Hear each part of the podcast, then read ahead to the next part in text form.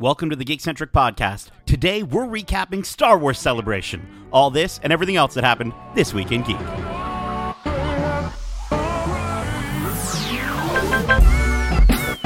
Love ya.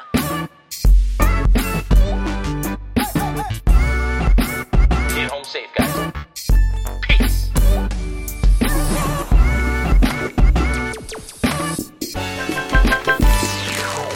Hello there. May the Force be with you. This is the way and welcome. My name is Nate, also known as CT0831.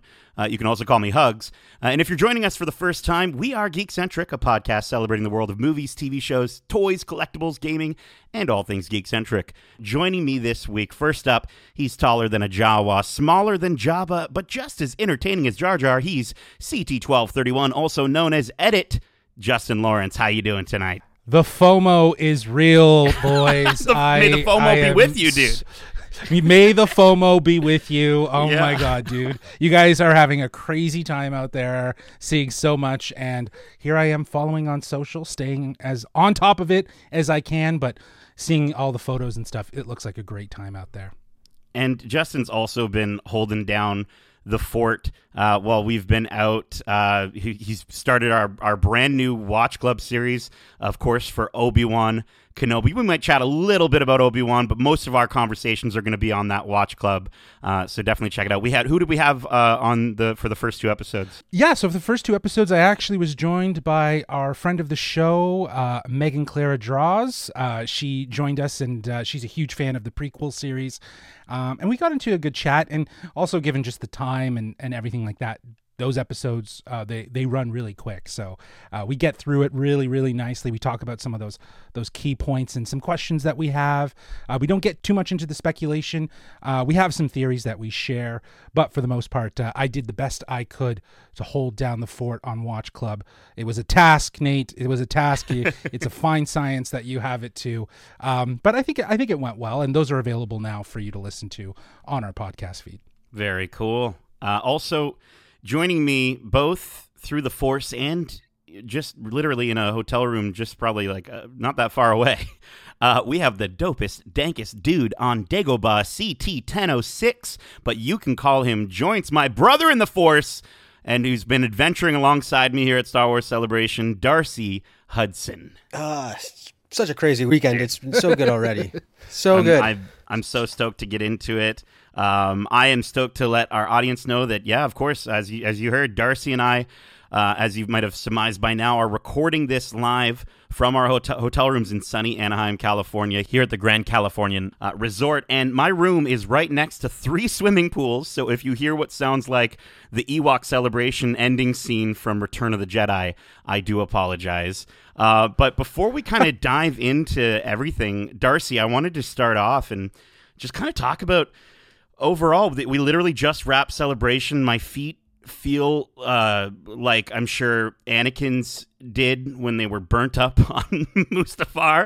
Uh, I you know, and non-existence, I guess. But um, I am I am completely exhausted. Darcy, how are you feeling? And and what did you think of overall uh, this year's Star Wars Celebration 2022? Well, first off, it's not my feet that are hurting so much as my butt because, again, those panels do not have the most comfortable chairs, and we were in those panels every day. So, yeah, my tailbone's killing me. But other than that, it was a fantastic like experience. Again, I I splurged a bit for the VIP pass, so I was able to get the early access So stuff. worth and it. It was so worth it. It's the only way to do this type of thing because you get into all the panels, you have early access to the floor, you have all these little features that add up to make the experience, which is- already really cool, as we know from 2019, and just make it that much better. dude. And I mean, it's funny we talk about the idea of FOMO, uh, the fear of missing out. And Justin, you know, I think there's different levels of FOMO because while you had FOMO, probably the most extreme FOMO, I was left with a little bit of FOMO, even being here at Star Wars Celebration. In that Darcy just with that VIP badge, he holds it up. He's a god. He gets everywhere, anywhere and everywhere. He just holds it up. And, and now, luckily, and I hope nobody from Star Wars Celebration security team is listening. I did manage to sneak in a little bit uh, to experience the the taste of VIP life, um, and maybe they did that on purpose, so I get a taste of it, so that I just you know I know whether that It's it's, like actually flying first class illegally. exactly, exactly. and now, now I can never go back. I need. I also need to get that VIP life. We'll talk about, uh, you know, next celebration, but let's talk about this celebration first. Um, this episode is obviously going to be a little bit different than our normal. This Week in Geek episodes, obviously, just because we're throwing this stuff together and just geeking out over all the amazing reveals and, and news and things that we saw. And uh, again, with that FOMO, some of us uh, had to see through uh, blurry pictures on the internet. Uh, but we are going to be talking uh, about kind of just breaking down all the days at Star Wars Celebration.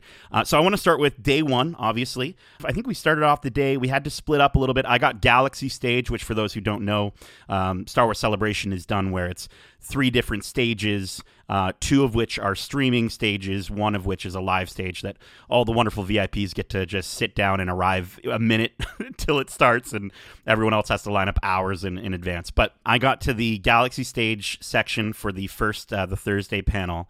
And it was really, you know, it was. It, it- it's so fun to be at Star Wars Celebration because you you get to meet friends in line instantly. Instantly, the first Yeah, line missed that I lined up in. I'm standing there. Darcy's not there, and I met this. I wish I got his name.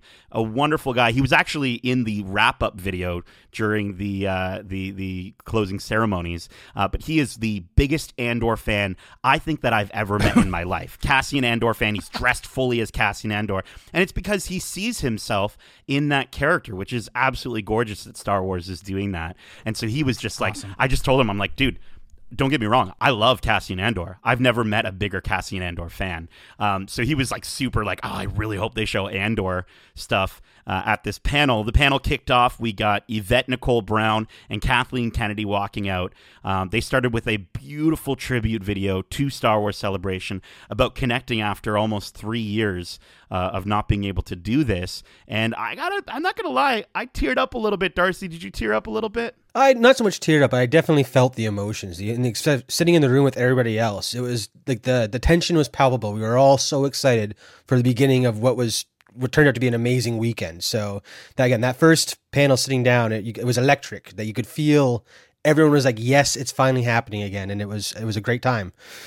and even feeling it through uh, you know with with the crowd through a screen at the galaxy stage was absolutely insane and i gotta say the very first thing that happened the entire crowd exploded darcy do you want to just tell everyone what the very first thing you got to see and hear uh, during this first panel Well, so the lights go off and they're ready to kick off this, you know, the whole the first panel. And what I thought were people, you know, getting late getting to their seats and standing up at the front to get a picture or something like that, turned out to be a whole choir as the lights go red and they're open with the Duel of the Fates live right in front of you. And it was just like, oh my god, this is happening. This is insane. And it was, yeah, that's that, that's the only way you can describe it. Like I never knew that they had that they could do that type of thing, but it happened right before my eyes, and I was it was amazing.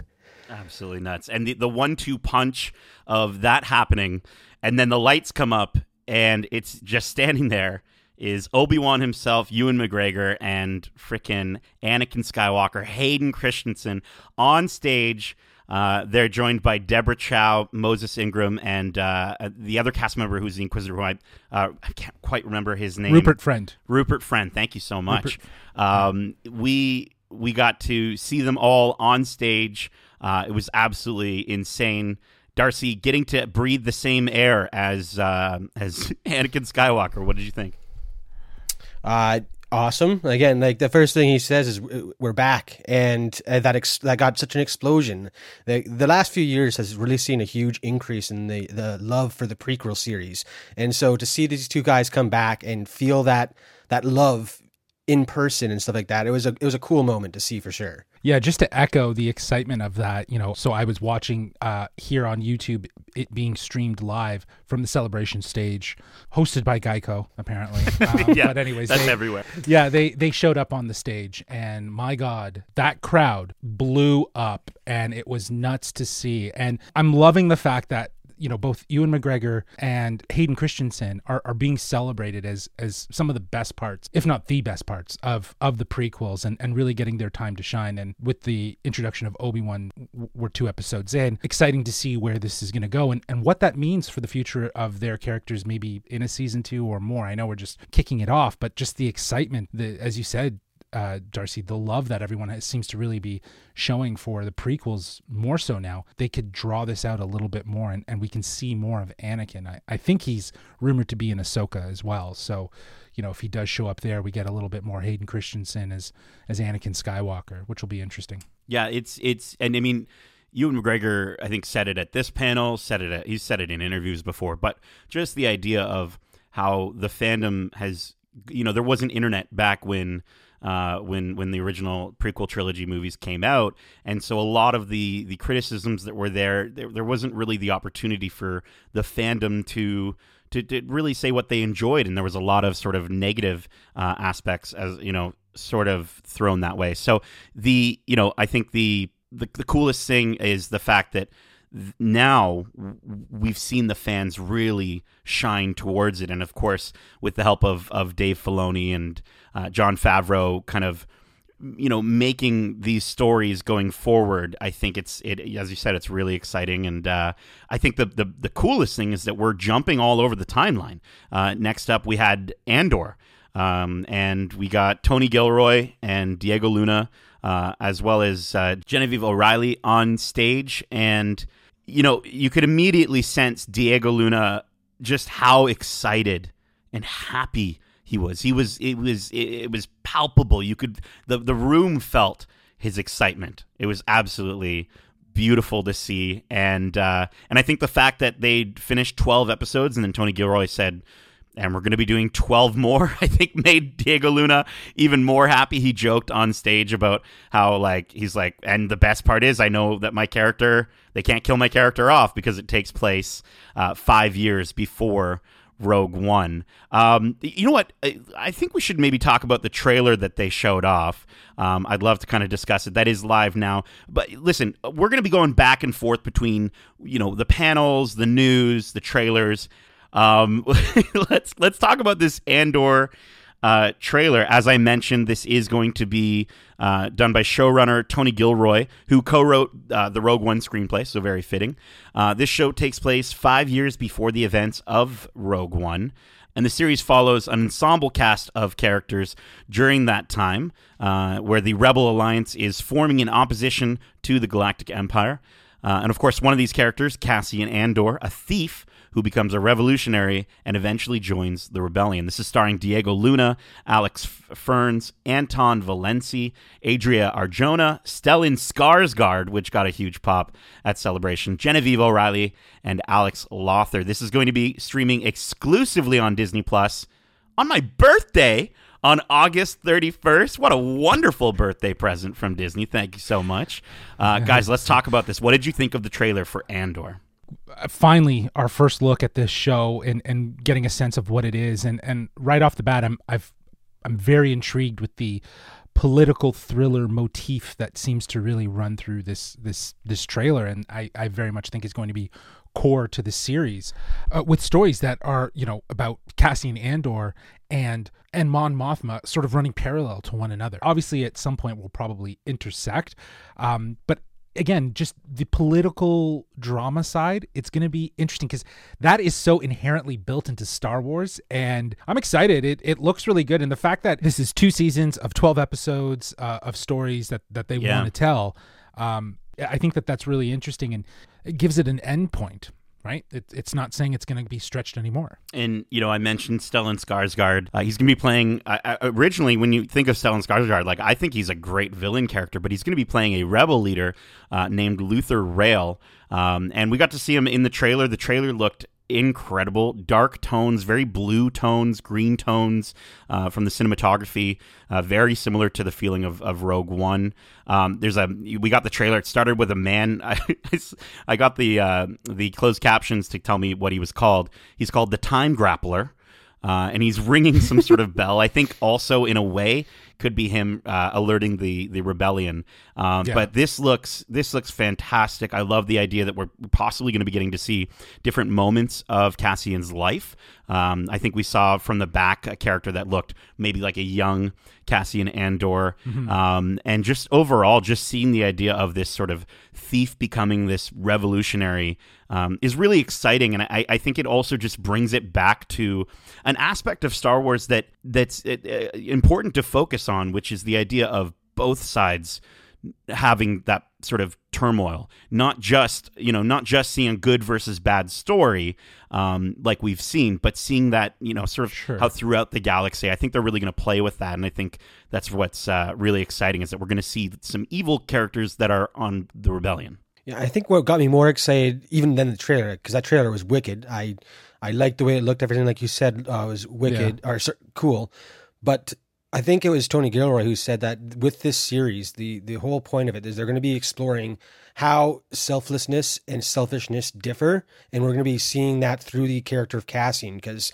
at the beginning of the series, he's going to be a completely different place than where we first saw him in, in Rogue One. So that's it's hmm. going to be really cool to see the evolution of that you know lives for himself character to becoming this guy who makes the greatest sacrifice you can make. So that that has me really excited for this story. again that's a that's a great descript way to describe it it does sound familiar to a story that i would have liked to have seen with a character that is already in canon like solo told a lot better but yeah nate you touched on it I- think that there's a sense of of trauma that is creeping itself into some of these Star Wars series more and more. You know, we we saw it really being explored in the Book of Boba Fett. Not to give any spoilers, but it's being explored in Obi Wan in some aspects, and you know, here I think that we're very much going to see that, uh, and I, I think that's that's inherently more human than light and dark you know jedi and the dark side. It it is about what really drives these people to inevitably choose light or dark. And i think that that really does allow for these stories to really speak more on a personal level and a human level uh, beyond just fantasy and and so on. Yeah, and um, we also did get the poster for Andor.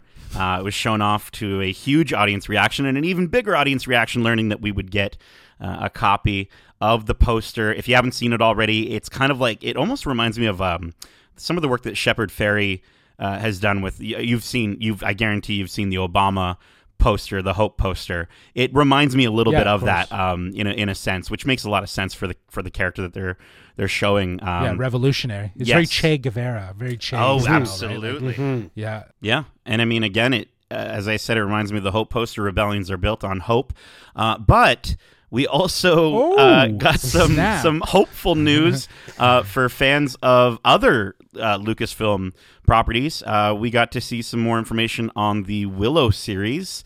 Uh, this is done by Ron Howard and um, Jon Kasdan, uh, who uh, kind of came out to uh, it was it was kind of interesting because everyone's like oh, we're here for Star Wars but it, it's it's Willow um eh, you know what though it, the, I will say the trailer we got does look fun it looks, like great. it's Yeah, it's looks going to be a, a magical adventure and it it definitely looks like it's grown up since the original I've only watched the trailer yeah. for the original I've never seen the original um but uh have either of you seen the original Willow movie I watched it a long time ago and it didn't make an impact on me. I, I just remember how campy and cheesy it was. Yeah. Right? Some of the puppetry work and the practical effects were good. Like, I, I remember getting into it because of Star Wars, like, inherently. Like, I think someone had said, "Oh yeah, watch it," and I just wasn't into it. I remember we were just we were going to watch it and play action figures, and we just ended up leaving it. That being said, this trailer does, as you said, Nate, it just it does mature it. It does make it more relevant for I think today's audience. But uh, yeah, I, I enjoyed it, and I think it makes sense that Lucasfilm would be there, and I like that they dedicated the first panel of the day to really just celebrate. You know, yes, Star Wars is very much that. It's it's all these projects though that that Star Wars has been connected to that brought it to life, right? and I think it's it's a great thing that Lucasfilm is expanding beyond Star Wars. We we need to see Right. you know more Lucasfilm projects out there, um, and and so that's going to be fantastic. This takes place 20 years after the first movie, or 250 moons, uh, as it was put on stage. Um, the you know uh, I think one of the my favorite facts that I heard though uh, was that uh, Willow's daughter is actually going to be played by Warwick uh, Davis's real daughter.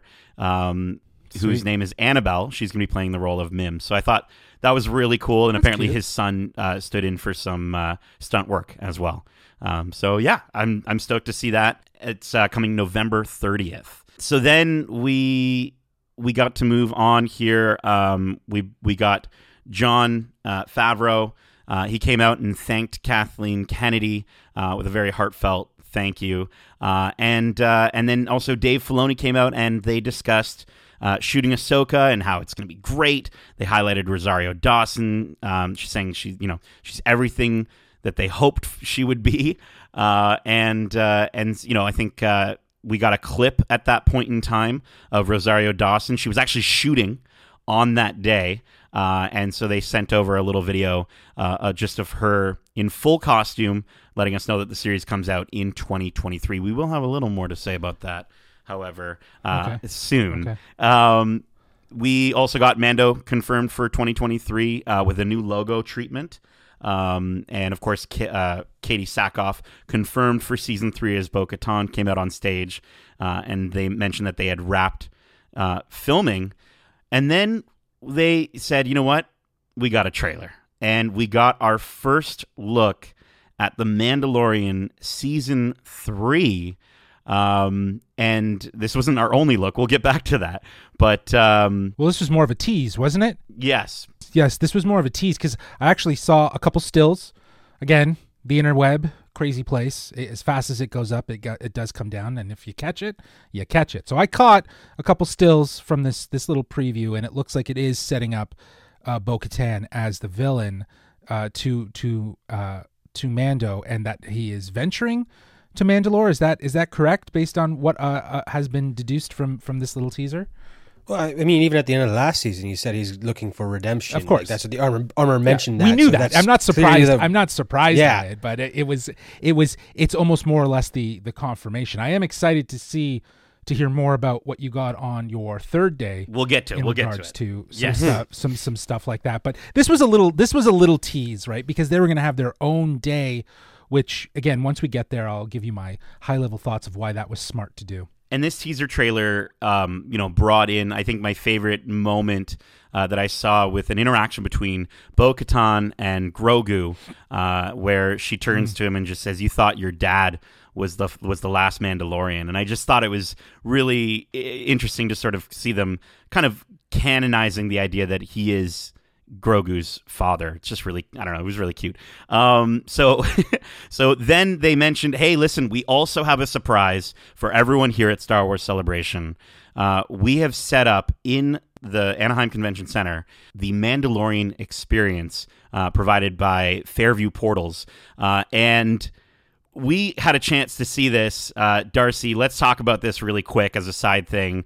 This was unbelievable. Stage, Jealous. like a screen, so good. Screen used costumes, props, full literally characters, everything from the show. Yeah, like everything. it was every nuts. weapon, every Beskar, every Camtono, every. We saw the Rancor. We saw all of it, um, and uh, and we've got some uh, pictures up on our Geekcentric uh, Instagram. If you want to take a look, uh, we're going to be posting some of those. But this is this was if you just search the hashtag Mandalorian Experience if you also want to see more. Um, This was absolutely incredible. The way everything was lit. They had a a full N1 Naboo starfighter with a Mandalorian in it and a moving And Grogu. Grogu. and Yeah, that's not even to mention the live bantha that they had as well. Was absolutely insane. I, I couldn't believe that they ha- actually had that thing there. Like, leave it to Jon Favreau to just be like, yeah, let's let's send all of our props and stuff. Like, fans are gonna eat that shit up. And yeah, like honestly, I would have been with that bantha like taking as many funny ass videos as I could. Oh, I would have had so much fun there. Um, but I think again, just to create an immersive experience, because you know what they're touting their show to do in in its production is create an immersive experience without having to ever go to that place. And here you are in part of the convention center. They're creating an immersive experience. They're putting those props there. They're putting these these animatronics. Oh man, I wish Chicago had that. Yeah, it, it was. It, I I think I, my phone. I actually killed my phone. My phone died. I was taking so many pictures and videos, and then I borrowed Darcy's phone to take more pictures and videos. Darcy, what was your This is what a was true your favorite story? thing? besides me stealing your phone and bugging you throughout the entire thing, what was your favorite moment uh, at this experience? I, it's really hard to say because again, there's so much stuff there. Like everything you could look at, you was you could see the detail that they put into creating these pieces, so that like you won't even notice it on the screen, but you can tell it's there in real life. It was it was really cool. Uh, I I don't know. I mean, again, everything was staged so beautifully that it's hard to pick a favorite. But I think one of the coolest things there was the they had the miniature set for Jabba's palace. So they had the gate going up there. It's just crazy that like they create these miniatures just for like principal photography and getting the lighting references just to see how something would look like in the real world. And I thought that's just incredible how they go to that level of detail and you can see it in person. So it was really cool. The incredible um, Darcy, you you'd mentioned too. They had um for Cad Bane, they actually had a expanded face of Cad Bane. Hmm. It's all prosthetic. That was an actor underneath there. So it was like glasses with the lenses, then the mask over it, and then his teeth, like everything. There's so much that goes into creating this character, and like, like you can see, the detail speaks volumes. Volumes. well, uh, speaking of the the volume, you know, I think we talked about how the show. That's that was I guess my favorite thing is that it was so there was so much practical, even though the volume sure. in a lot of those sets. But my I think my favorite thing I got to see was the artwork of David Cho. Um, he's he did the the mural, uh, f- which is uh, if you watch season two. Um, I can't remember exactly. first I think it's the first episode. Yeah, It's and we fir- see yeah. the Yeah, graffiti in the background. I'm Yeah. I, that's my wallpaper now. It's absolutely phenomenal, and I want more official Star Wars art like that. We saw the behind the scenes. I believe it's in one of their um, in their behind the scenes, the gallery for season two. They talked about how they built that set, and they said it just didn't have any personality. It's not the personality of this planet. So they brought David Cho in as as a graffiti artist to add that flair to give it that that sort of uh, That lived in vibe. you know ver exactly that lived in very cultural vibe that feels very specific to where they are. It's absolutely nuts. Again, check out those pictures on our Instagram. Um, but then let's get back to the the day one panel here. Uh, we we got uh, to the next group of creators, and uh, Jon Favreau, uh, I you know brought on stage Jon Watts and Chris Ford, uh, and they announced a brand new Star Wars project, Skeleton Crew. Uh, with a very rusty Grammar logo Rodeo. treatment, also known as Grammar Rodeo. Absolutely. um, this is going to be a story about a group of uh, kids who are 10 years old who get lost in the galaxy, and it's about their journey to get home. Uh, we didn't really get much. We got a logo, uh, which you can find online, um, and it's a very sort of rusty looking logo. Obviously, skeleton crew. You know, they're obviously going to be running a, a ship that's probably very Star Wars, very lived in, very wrecked uh, and, and messed up. Um, but I think my favorite aspect about this was Jon Watts straight up saying, listen, we know when we say that it's going to star a bunch of kids, um, you're going to think it's a kid show, and it's not a kid show. He was very clear to say this is not. He says kids can watch it, but it's not a kid show. Um, so, Justin, what did you think of the news of Skeleton Crew? Well, I was very intrigued, especially as you pointed out the emphasis on it not being a kids show. Um, so I, I'm I'm excited to see what this is all about. I don't know, man. Like this whole weekend, and I, I completely forgot about this, but this was definitely a, a huge highlight just to hear of something that feels so removed. But if we're if we're to think of anything about what Jon Watts does best, is he finds ways to, you know, blend genres and, and inspired, you know, homage uh, styles of film into what he, the projects that he's working. So I could see this being like very Goonies inspired uh, adventure that does dive into the galaxy of Star Wars. It, it takes place there, and if I'm not mistaken, this takes place after the events of Return of the Jedi. I don't recall them mentioning a timeline per Okay, se. I, I I I read it again. I've been reading so much online that I think that there was some mention of it. Whether that's true, I just thought I would ask. and you know we talk about talking to star wars fans uh, and how easy it is to do. Shout out to charles from atlanta if you're listening. Um, we had a great conversation about our ideas around this. And darcy i believe you said you thought it kind of could be maybe more of a stranger things than an amblin sort of idea. I mean, Skeleton Crew just evokes the idea of a very like a, a ghost ship, like very low bone, like bare bones crew and stuff like that. And if it's kids exploring space, you got to think that they're going to run into some aliens like that, we that. may not have seen that. Like I, that's when they said not for kids but starring kids. The imme- first thing that came to mind, of course, was Stranger Things with that season four just coming out. That's a good- see, showing That's a good one. how you can tell these intense stories through the eyes of a child. So I think if it's anything along those lines, where again it, the the name evokes some spookiness, so hopefully it's going to be a, a a spooky, eerie adventure through s- a part of the galaxy Halloween you've never been to adventure before. style. Mm, Yeah. I like that idea. I and like to, that to clarify, Justin, uh, I'm just looking at my notes here. Uh, it was actually confirmed to take, to take place during the Ahsoka Mandalorian time frame, and and also um, this is not just starring uh, some some kids. Uh, this is they they announced on stage to a huge applause. Uh, going to be starring Jude Law, which is really cool. having Jude Law step into the Star Wars, I'm excited for it. You know, I I think he is he is so committed to his performance. So I'm I'm excited to see who he's going to play in in the Star Wars world. Is he going to be an ally or is he going to be an enemy? Either one, he would be fantastic at. That's interesting. That's interesting. Could could Jude Law be playing Thrawn? Is that is that maybe? Whoa.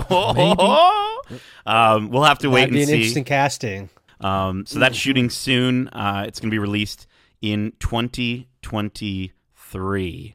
Uh, now, moving on here, we uh, we got to near the end of the panel, um, and we celebrated uh, the 90th birthday of John Williams. Kathleen Kennedy Oh, wow. uh, gave a beautiful, touching tribute to John Williams, and then John Williams comes out on stage and with an orchestra they for the first time ever uh, live they played the obi-wan theme darcy tell me what was it like to be physically in the room while listening to live john williams concert music Honestly, I never thought I'd be able, be able to say I saw John Williams in concert, but I can say that now, and it was an incredible moment can, to yeah. to to stick to hear that song first, and then what came later. It was just what already was a great panel finished with a massive bang, and it was uh, what a way to go out. absolutely nuts. He comes out and, and starts conducting, and even just through the streaming stage. And and I would encourage you to, if you're watching the recap of of the the different panels, and you watch that Thursday panel, put some good headphones on because it's absolutely like hair raising how good. Uh, that sounded uh, playing played live, uh, but he wasn't done with just the Obi Wan theme. Uh, he turns around and he says, "Now, you know, everyone's clapping. He's kind of holding up his finger. He's like, "We got one more." and he's like this now this isn't really a star wars theme but i hope you'll enjoy it he turns around and he starts to play the indiana jones theme live followed by a massive surprise where harrison ford comes out on stage and my favorite thing that i think he said before but just how that music follows him everywhere and uh, he mentioned how the indie theme was playing in the operating room during his last colonoscopy. Uh, and he said good news i passed. Um, but you know he, he commented on the warmth and, and boyish spirit of john williams and the talent that we're blessed with. Um, and i was i was shocked. It was absolutely incredible to see him on stage Yeah, totally. And like I'm everyone has said this before, but when he comes out and starts speaking about his relationship with John Williams and the music of John Williams, you can feel the emotion and the connection that he has to to the music that has, brings his characters to life and gives more meaning than just defines you know, the movies, his adventures yeah. on screen. It's so the yeah, there was a two way street there where they both have so much respect for each other, and that just feeds into the stuff that they create for for us to enjoy. It was awesome. Right, right. Absolutely, and and Harrison Ford mentioned uh, that they've almost completed filming the uh, the Indiana Jones uh, next Indiana Jones movie, uh, and how he's he had a wonderful experience working with James Mangold. Uh, the movie comes out June thirtieth, twenty twenty three. We got our date uh, for when we're going to see Nice. the next chapter of Indiana Jones. Uh, of course, couldn't end it just like that. They ended by playing the Imperial March live. Um, and uh, and then the crowd sang "Happy Birthday" to John Williams as he he exited the stage, which was really cute. Um, and so Oh, that's awesome. it was really, really beautiful. Um, so yeah, so then uh, after that, uh, on day one, uh, we'll quickly jump in. We did also uh, get a chance to attend the Ian McDiarmid uh, panel. and uh, we got a chance to kind of hear some insights into playing Palpatine. He was 37 years old during the original movies, uh, and he's 78 now, uh, and he doesn't look like he's really aged. If anything, he looks younger than he did, in those original movies. He commented saying that he, that he looked like the worst reptile you've ever seen. Uh, and I think my favorite thing was the voice uh, that he he talked about where it comes from and, and how you know he said uh, he said I just I just started doing it and nobody told me to stop. And he also commented on the idea that like it doesn't come from the chest. It comes, and he said not to be too vulgar. It comes from the stomach. It almost sounds like like vomit, um, which was probably one of my favorite uh, things that he, he kind of mentioned. I mean, I also love the fact that he kept making those George Lucas references and doing one of the best George Lucas impersonations I, I have heard to date. And to see him go between those two is like, oh, that'd be to be a fly on the wall. That'd be so cool to see those two interact. Absolutely. Uh, and speaking of interacting, uh, your boy Nate from the Geek Centric podcast got to interact with the Emperor himself. Yeah. Uh, we had a uh, we have a clip of that. I believe it's on our Twitter. If you want to go check it out, we'll have links in the description. I don't want to spoil the clip. It's it's fantastic, but let's just say uh, you get to learn a little bit about uh, both his musical tastes as well as uh, the Emperor's musical tastes, or, or maybe what he wished. Were you nervous? The Emperor uh, would have listened or would have listened to. I was a little nervous. The guy in front of me asked my question, so I had to on the spot come up with a, a different question where I asked him about his musical taste and the Emperor's musical taste. I, I, won't spoil the answer here on this podcast. I definitely want you to go check out our Twitter uh, to hear it. But it cool. was uh, it was a cool experience. And it's funny because the like that was one of the panels that we kind of cheated a bit and had you come into the the taste of the goodness. VIP. So I was yeah. right next to you there for for that question, and everyone around me, as soon as you asked, it was like, "Oh, that's a really good question," because most people were asking the Star Wars stuff, and you decided, yeah. you know, let's let's talk to the, the the actor and not the the character. And I thought that was a really cool way to, you know, take it a different direction and got a really unique answer from him. So kudos to you for coming with that up on the spot. Thanks, man. Yeah, like I, I, the one thing that stood out to me too, Nate, is after you said thank you, there was an applause for the question, like like just a, like a like a, a little like yeah, yeah, that was a great Golf answer, clap. right? Yeah. Like that was because yeah, like you could hear people actually they enjoyed that response and they enjoyed that question because it's just it's so out there and it's it is it is a character because people are going to go and talk to him about Star Wars and honestly, he obviously has an affinity and, and, and, an understanding of it, but at the same time, it's just a character that he's played. So to assume that he's so deep in all of the elements, you know, again, have fun with it. He's a person. Enjoy enjoy that time. So I, I thought it was a it was a great question. Definitely go check out the clip. It's going to be in the show notes. Very cool. Let's uh, and okay, we're far into this podcast. We've talked about day one of Star Wars Celebration. This Thursday was was so packed. If you if you get a VIP pass just to go to a Thursday at a Star Wars Celebration, it seems like maybe that's the the running theme. That's the one to get into. That's the biggest show. Uh, but we did attend uh, Industrial Light and Magic panel on day two. It was wonderful to see some incredible titans of the industry that created and are continuing to create Star Wars. Uh, one of my favorite things, you know, we saw the crowd um, shouting out Solo 2 and uh, Ron Howard was there, and he says, "I'm not in charge of that." Um, and uh, and uh, and there was, I think, there was really also a touching moment when the entire audience like had a massive applause when he mentioned his daughter's work, uh, Bryce Dallas Howard, on The Mandalorian, and he said he said you know after the applause he said that makes him a proud dad, and and that was really really nice. Um, yeah, that's so cute. Yeah, was there awesome? Was there anything so you wanted you to see that? Yeah. uh, was there anything you wanted to I mention, mean, I, Darcy, from the I'm not the biggest docu series guy. I mean, I like the behind the scenes thing, but I prefer more to read that stuff. That's the way I t- tend to consume sure. that type of media. Yeah. But this, the the panel they had to introduce and set up what this adventure through the history of light, uh, industrial light and magic.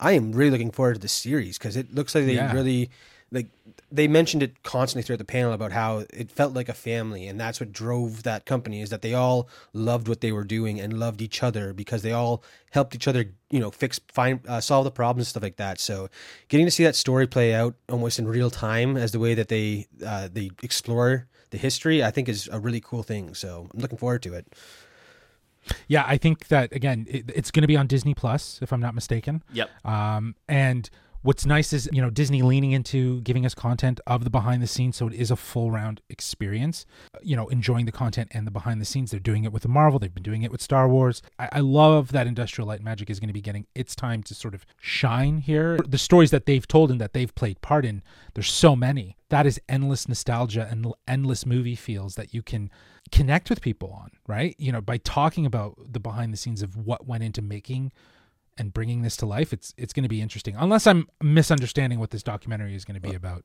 Uh, I think the the one quote that kind of summed up the idea of the documentary to me was the fact that these the effects that we see in the movies are a magic trick that unlike other magic tricks only becomes cooler and more fascinating when you find out how it's done. And I think that's really hits home is because again, they put so much love and care into creating this world. It really shows when you watch and, and consume the content.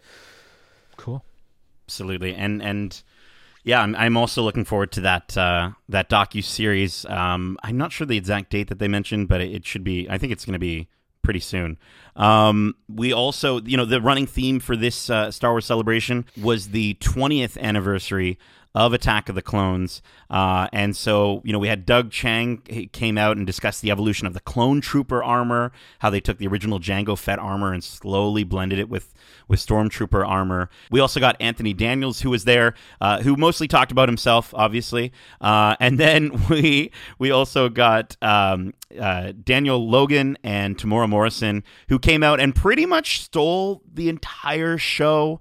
Uh, the crowd chanted for Tamora to do the like a bantha move, and he did the you know like a bantha uh, move, uh, and it was absolutely phenomenal. They were electric on stage. They would not stop talking, uh, and it was amazing. They were so funny. They talked about how they they felt like they were father and son um, throughout the, the journey. They they honored Jeremy Bulloch and Tem gave a very beautiful tribute uh, while discussing his adaptation of continuing the the Fett legacy.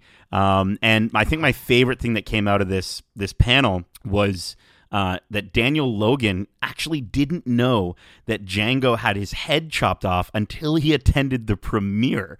He he was told to like go. He was a little kid. He was you know George. We're gonna go do something. Get get. Where's my? He said he, he literally said where's my where's my Bo, where's my Boba Fett? Where's my Boba Fett? Uh, and he collected him and brought him onto this blue screen stage and uh, and and asked him to just pick up the Jango Fett helmet and put it near his head. He didn't know what that meant. There was no head inside of it, so he had no idea what it meant. And then he went to the premiere and learned that his dad got his head chopped off. Uh, it was really really funny. We also got Matt Wood uh, there who discussed how he was originally in a home video style uh, template footage for the speeder chase in episode two. Uh, and it's him dressed up. It looks really funny if you get a chance to see it online. Uh, just look up Matt Wood speeder chase. Um, but he also discussed how the sonic boom from Jango Fett's ship uh, originally started with a poof sound, but then they removed it uh, to have that really wonderful absence of sound with the sonic boom. And then apparently the QC department thought there was an error with the movie, and they were freaking out uh, and for, for quality control. And and uh, he had to inform them, no, no, no, that was that was on purpose. Um, you can totally hear that Matt Wood also did the voice of some of the battle droids. Um, you can hear it in his, you know, he, I think he even said a line of one of the battle droids, and then Oh yeah, he dropped a Roger Roger on us, so that was right, great. he totally did. Uh, and then Hayden and Ewan surprised everyone and joined the panel. Uh, Ewan also discussed how his stunt double, who was actually played by um, Owen Edgerton, Joel Edgerton's brother, uh, had to do a flip and something went wrong and he broke his front teeth. but he said, "Don't worry, he looks good now." Um, and uh, and yeah, and And it- he's trying to hide that from his mom on set too. Like Yeah. apparently his mom was on set for that, and he's like, "Yeah, no, I'm okay. Go, go on, go on." Trying to get her off the set so that they could, you know, address the fact that he had just smashed his teeth. so good. Um, he he also discussed how when he first met uh, Daniel Logan, uh, George asked Daniel Logan to look more suspicious. More, more, give me more. And and uh, and Daniel Logan didn't quite understand what he wanted. And apparently, Ewan told him to act like he just let out a terrible fart.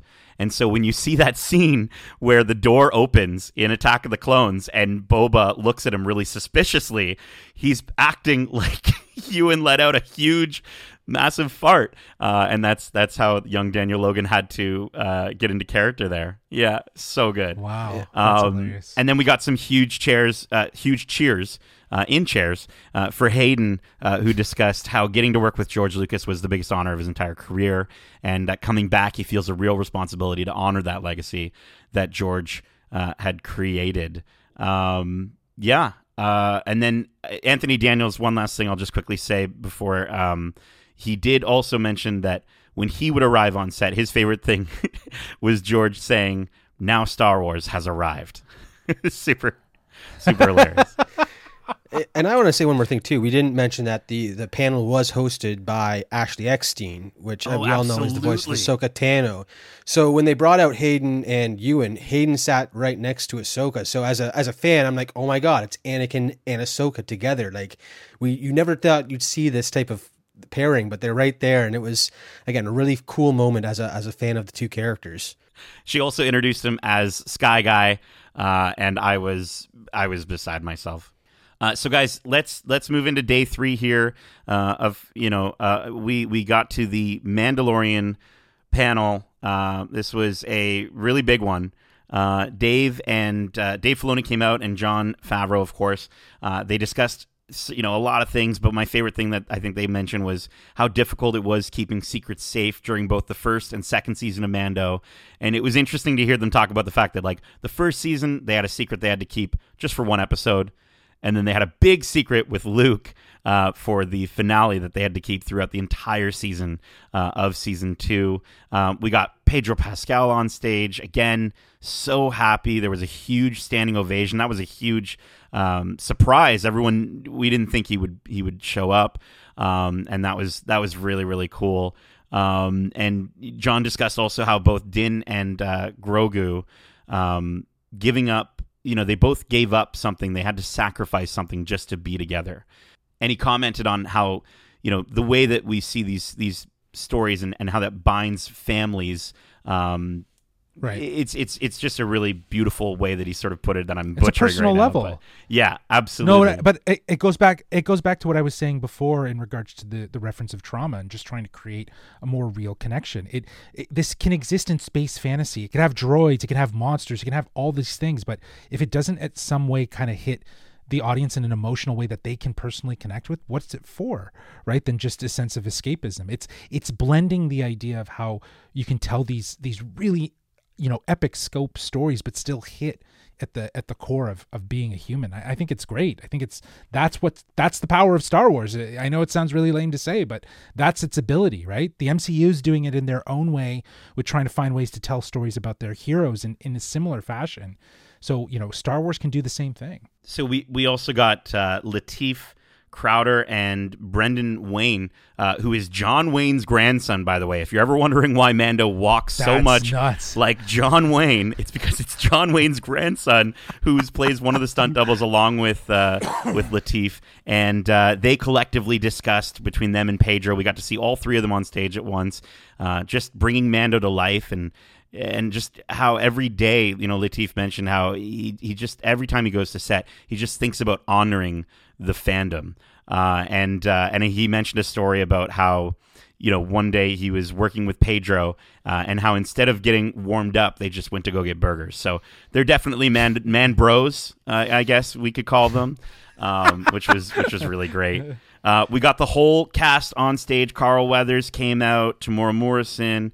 Uh, we got director Rick Famuyiwa, um, who had I think been brought up to producer, or, or I think that was executive Yep, they Executive announced that producer? at the panel. Yeah. just so Yeah. cool. Uh, and and then Katee Sackhoff came out uh, and said, you know, if you're a fan of Bo-Katan, uh, we're in for a real treat. Um, and uh, and then they showed the trailer again. They said, hey, we showed a trailer uh, yesterday. I think a few of you saw it, uh, or or sorry, on Thursday. And uh, and here we're gonna show it again. This was a different trailer. This was an extended trailer uh, that it, it just unbelievable, especially to see it on the big screen uh, at at the the celebration live stage. We hear some huge. Uh, well, spo- by the way, spoilers for the trailer.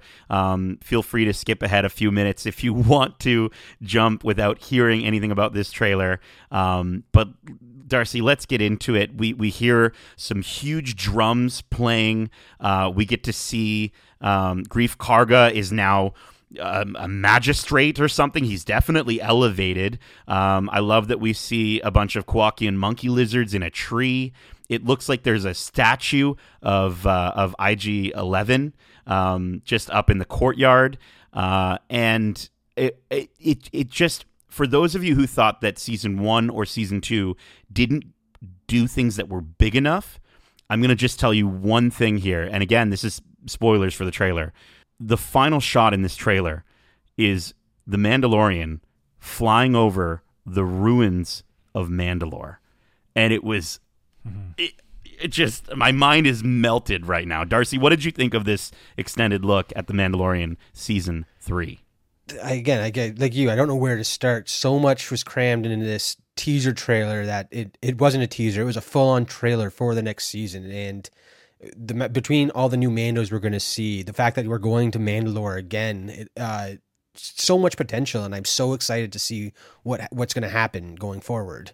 I'm jealous. I don't have anything to say other than I just want to see what it is that you guys fucking saw. Uh, I didn't see any of that. That didn't leak at all. Yeah. good, good for for Mando. But uh, I did see the the one that you'll talk about next. So, but I'm hoping though that they come out with some of this footage soon because again, I believe February 2023 is when Mando is is scheduled to drop. So I think we should be, you know, probably in let's say a month maybe more. We'll see the we'll see this footage maybe a little bit more refined with some better visual effects uh, beefed up as as a first look or sooner. Because really if it was a teaser as you guys are describing with like clips and montages and and stuff like that i feel like if that we could see sooner than a month or two months out uh, because it would it would hit right? But for you guys being there for being the fans you deserve it first uh, before it actually uh, gets out The only other thing I will say is it's bigger. That's all I'm going to say. The the entire series feels and looks bigger on a bigger scale, uh, and it looks like it's going to be. I don't know, absolutely huge. I'm so excited for everyone to see this trailer, uh, so we can talk about it even more. And I'm excited to see more of Dr. Pershing's in his long flowing trench coat as we see him. Ooh. He's going to have more of a presence. I'm I'm excited for that. Absolutely, absolutely.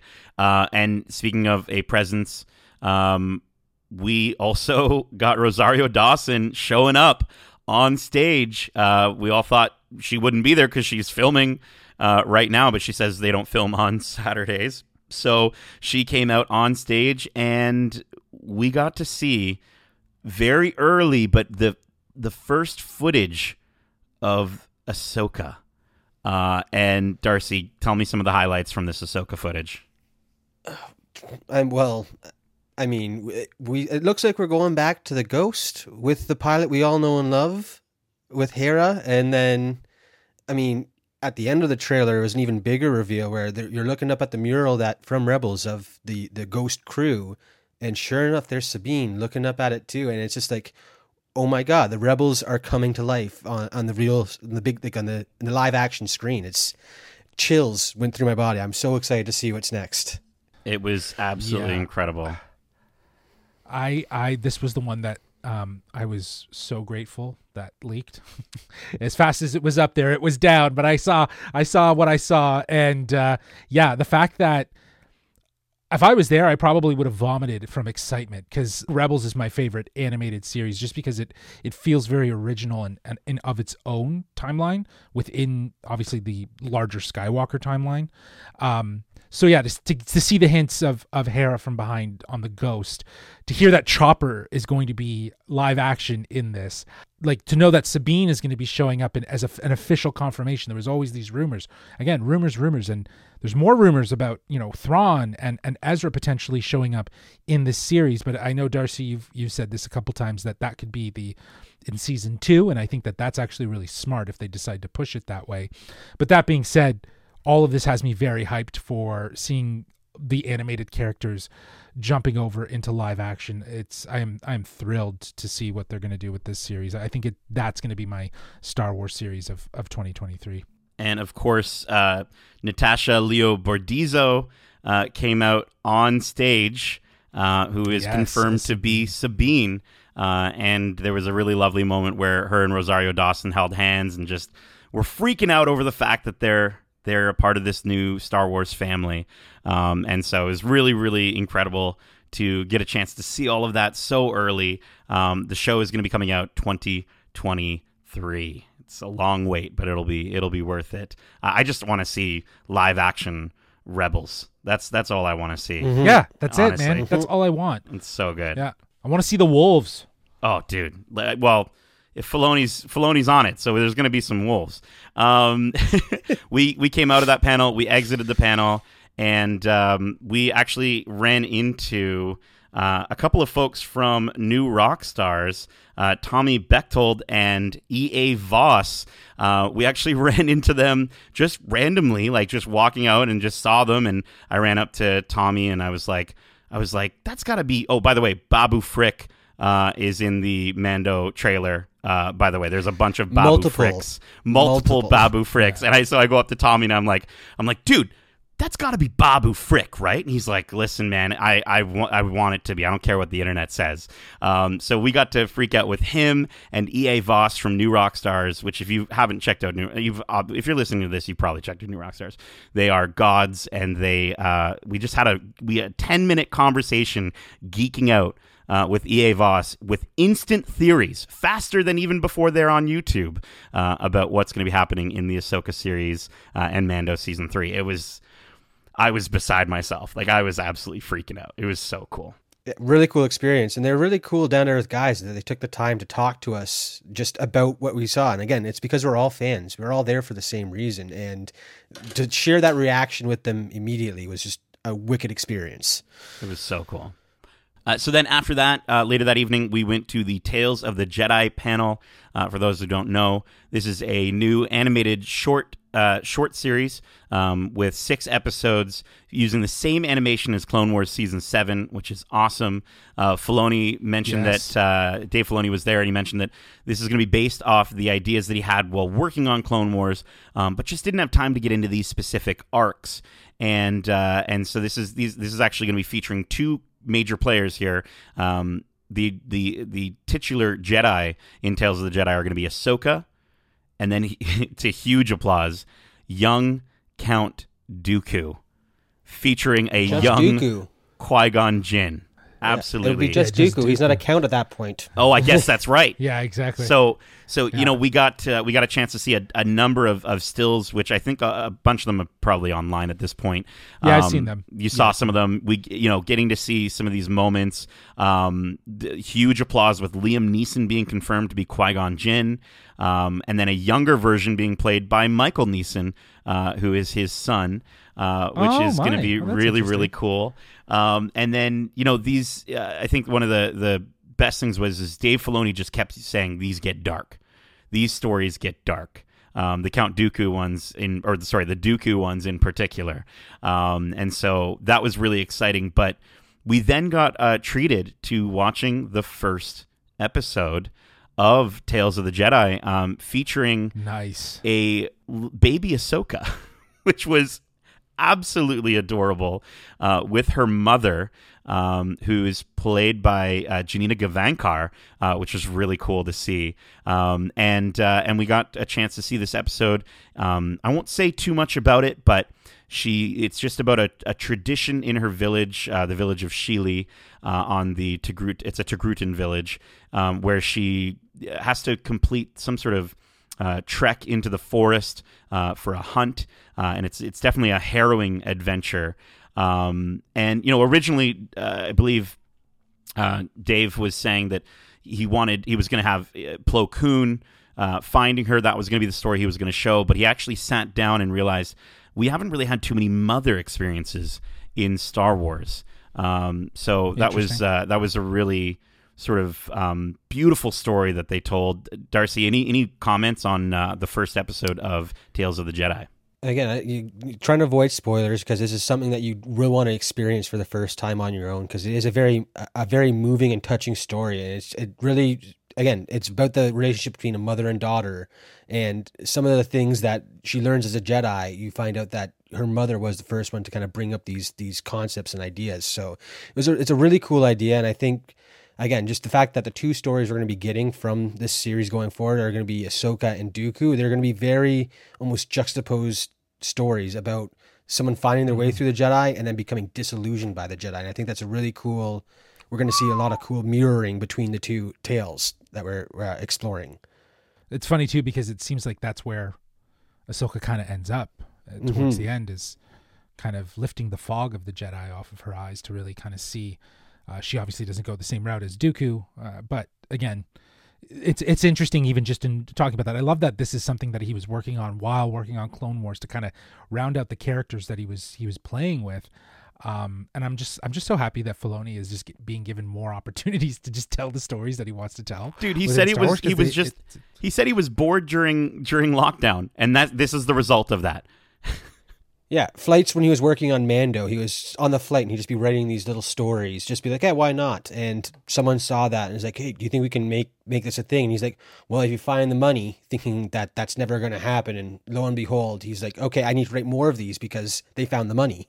It was so cool. Again, this is going to be 6 episodes: three featuring Ahsoka, three featuring um, Dooku uh, and young Qui Gon. We got a trailer. Um, I, again, I don't want to spoil too much from the trailer. I'm hoping the trailer does drop soon. The only thing I'll say, there's two hope so, things. there was a processional, and originally I was like, oh, why are they showing Padme's processional? That wouldn't have happened yet. Um, because again, it's young young Qui Gon in this series. Darcy had a theory for that. Do you want to quickly shout that out? Yeah, so if any of the listeners are a fan of the audiobook series, there's a, a very good audio play that written by Cavan Scott called Dooku Jedi Lost. And in that story, we explore why uh, Dooku, Dooku left the Jedi Order. And one of the instigating factors for that was the death of his sister back on uh, Serenno. So I think that processional may have been his sister's because that Interesting. she was someone who was very close to him before he was taken away from his family. So uh, I, I think that would be again, we'll see what impact that has on the character visually now, and I think that's a really cool idea. It, it looked nuts, and it's to make it really dark. Uh, the only thing I want to highlight from the trailer, Mace Windu's in it, and Yaddle is going to get some action scenes in in this show. I'm so stoked to see Yaddle uh, make her her uh, action debut and not just sitting on the Jedi Council. Um, that's going to be coming out this fall, uh, and then lastly, um, for day four, uh, which is today, uh, our last day, we got a chance to attend the Bad Batch season two, uh, you know, sort of reveal panel, uh, and we got some incredible. Fantastic moments. They did a, a script read between Michelle Ang and uh, D. Bradley Baker live. like I literally got to see Awesome. D. That's Bradley so sick. Baker switch from voice Switch. to voice to voice. All I I recorded it. It's incredible. Oh, so good. I mean, the, the fact that he went between these voices with like no hesitation, and that's how they run through it regularly. It's like if we're gonna do this, we're gonna do this together. We're we're, we're performing. These actors are all here. They're just all inside me type thing. It was it was really neat to see that in person. Unbelievable. Yeah, that's that sounds like an amazing experience just to watch him move through all of those different voices all at once. I, I'm again, the FOMO's real here. And even to hear Michelle Ang, uh, you know, her voice sounds so much like Omega's voice, and getting to actually just hear Omega live on stage was incredible. But then we got it. We got the trailer for season. Uh, t- well, actually, no. Before we got the trailer for season two, we actually did get to see a scene from season two. Um, uh, just to quickly describe it, and then we'll quick, get Darcy's quick thoughts. Uh, Omega is studying with Tech, who reminds her to focus on her studies. She's kind of this preteen. She's got like this angst. She's like, I don't want to study. And he's like, You got to keep studying. And uh, she's got longer hair. The entire Bad Batch has a new look, more kit bashed, more worn look. Um, you can find some pictures online of them. They've got these orange accents. Uh, they look really, really lived in, and and you know they're on the run, so they don't they don't have this pristine armor. Uh, they get attacked by some giant crabs on an island, uh, and we see the Marauder attacked. But then Omega, who's absolutely more capable. She pops on some headgear and uh, and uh, and she takes her bow and arrow and she just takes them out. Uh, and it was a it was a nice little look. Yeah, like you said, she's grown up now. She's a full on, fully fledged member of the team. She's being taught and trained by her dads, as well as helping them, you know, accomplish these missions throughout the space. So it's, I think we're going to see a, a, like a whole new side of that relationship going forward, and it's like I've said it so many times, it's really exciting. Like, like it's a such a great time to be a Star Wars fan. Oh man, I this weekend proved that. Um, I, I I love that in the trailer you get a lot of what what you guys are describing from from that scene. You see that some time has passed. Uh, they, everyone's kind of aged up uh, a little bit, and especially in Omega, we kind of see that, and also just how much of a unit they are. Uh, in in the trailer, it really does capture how much of a unit they were because in season one, as we know, they were really figuring it out still. So uh, I think the trailer also just really kind of highlights it's going to be a wild ride, and it also looks like it's it's got a, a little bit more scope, a little bit bigger, maybe. I'm not sure, but It definitely looks. I'll looks have to watch it again. Definitely looks bigger. It feels and, bigger. And I wanted to shout out, and, and Darcy and I immediately, I think this was the first thing we, we freaked out about when we got there was Wookiee with a lightsaber. We get to see uh, this Wookiee who I'm thinking, we're both thinking is the one from Clone Wars where the Padawans get Yes, their kyber crystals. Um, and, Yeah, yeah. Uh, and, and, and he, he, we think we might, they might get to go to Kashyyyk. Um, Darcy, you said you saw, thought you saw something in the trailer that, that gave you that. Uh, there's idea. a quick flash at one point where you you see a, a Wookiee, and it's a bit too dark to be Chewie, but not dark enough to be Krrsantan. So I'm thinking, are we going to see the Wookiee general that we were introduced to? Uh, uh, back in the prequel trilogy, uh, it's, it's just cool to see that we're going to start seeing these characters again be mixed together through the live action and the animation. They, they go back and forth. Yes. So it's it's really Yeah, cool to yeah. to have these through threads placed. And, and, that's what's interesting. Do we see Andor in here? Could Andor show up? Right, you know, we know Fennec Shand's already showed up in in this series, and she has in, in live action in Book of Boba Fett and Mando season two. I, I wonder if, if Cassian Andor can show up in the Bad Batch. That's at really cool. point. I, think like that could, idea. right? And I think that that that that lends itself as as being very very fun. We also saw in the trailer Commander Cody is going to be working with Crosshair, uh, which Darcy, as you pointed out, it's the you know last thing he remembers is he killed Obi Wan. Um, so it'll be an interesting uh, if they if they explore that at all. Um, maybe we get to see that uh, come to fruition or come see a moment of that in some way. Or you know, what if that plays into uh, current Obi Wan? I don't know. Um, but then I think the biggest applause uh, was the Emperor himself, Palpatine uh, showed up at the end, uh, confronting Omega, which I am super freaked out about. That um, that's going to be a little little freaky for our little Omega for sure. Yeah, there's That's right. She He is. knows she's there, and I, I yeah, Ooh, chills. And I mean, he's there with Orn Free Taa, uh, who I absolutely hate. I think he should have died in the previous season, but uh, whatever. Um, obviously, they're going to probably bring that uh, that thread through uh, to to bring Palpatine in, so that's worth it. I think bringing Palpatine in is is really interesting into the animated. He's he's he, the, there is a chance we will see him in Obi Wan. There is a chance we could see him in in Andor. So, you know, there's so much going on in and around the time frame when he is around that he could come back, and there is such an appreciation for Ian McDiarmid, and you know, given the fact that he had a whole panel where people were talking to him and, and he was sharing stories. I just think that it's very likely that he will continue and be very much like a, a Anthony Daniels throughout the rest of Star Wars. So stoked, so stoked, especially because we know where where that character is going.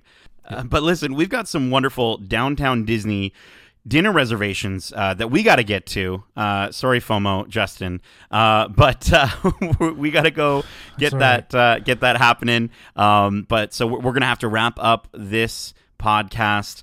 Uh, but just before we go, um, I did want to mention they did announce the next Star Wars celebration, uh, 2023, happening in April uh, in in in London, in London, UK. Uh, so that's going to be a lot of fun, uh, and uh, and yeah, that's uh, that's that's about it. Enjoyed this week's episode of This Week in Geek, uh, and if you did, make sure to subscribe to us wherever you like to listen to podcasts. And if you want to write into the show with your thoughts on this week's news about Star Wars Celebration, were you there? Uh, do you want to let us know your experience? Uh, well, listen, I'm gonna I'm, I'm reaching through the force uh, to my my wonderful Jedi Master Justin to let you know how you can reach us. Well, they can reach us at wearegeekcentric at gmail.com. That's wearegeekcentric at gmail.com. Or if they want to use the dark side of the force, they can reach out to us on Twitter at geekcentricyt or on Instagram at wearegeekcentric. Keep in mind, we also have a ton of other great episodes covering the latest in movies, TV shows, and games coming up soon. Uh, you know, speaking of Star Wars and Disney, uh, we've got Miss Marvel coming up very shortly, um, and we might even have an, an interview coming up uh, for that as well. Uh, and of course, on the horizon, uh, we've got we've got uh, a lot of wonderful things. Lightyear, which I'm very excited about. Uh, we're gonna have some coverage on that as well. Of course, if you didn't catch it already, um, our spoiler-free thoughts on Stranger Things season four, which I know came out over the course of Celebration. we've got that out right now and uh, and and it, yeah, that that's uh, that's about it. Darcy, Justin, uh, my my brothers in arms, my my Jedi friends. Thank you so much, and as we say, love ya. Laters. Peace.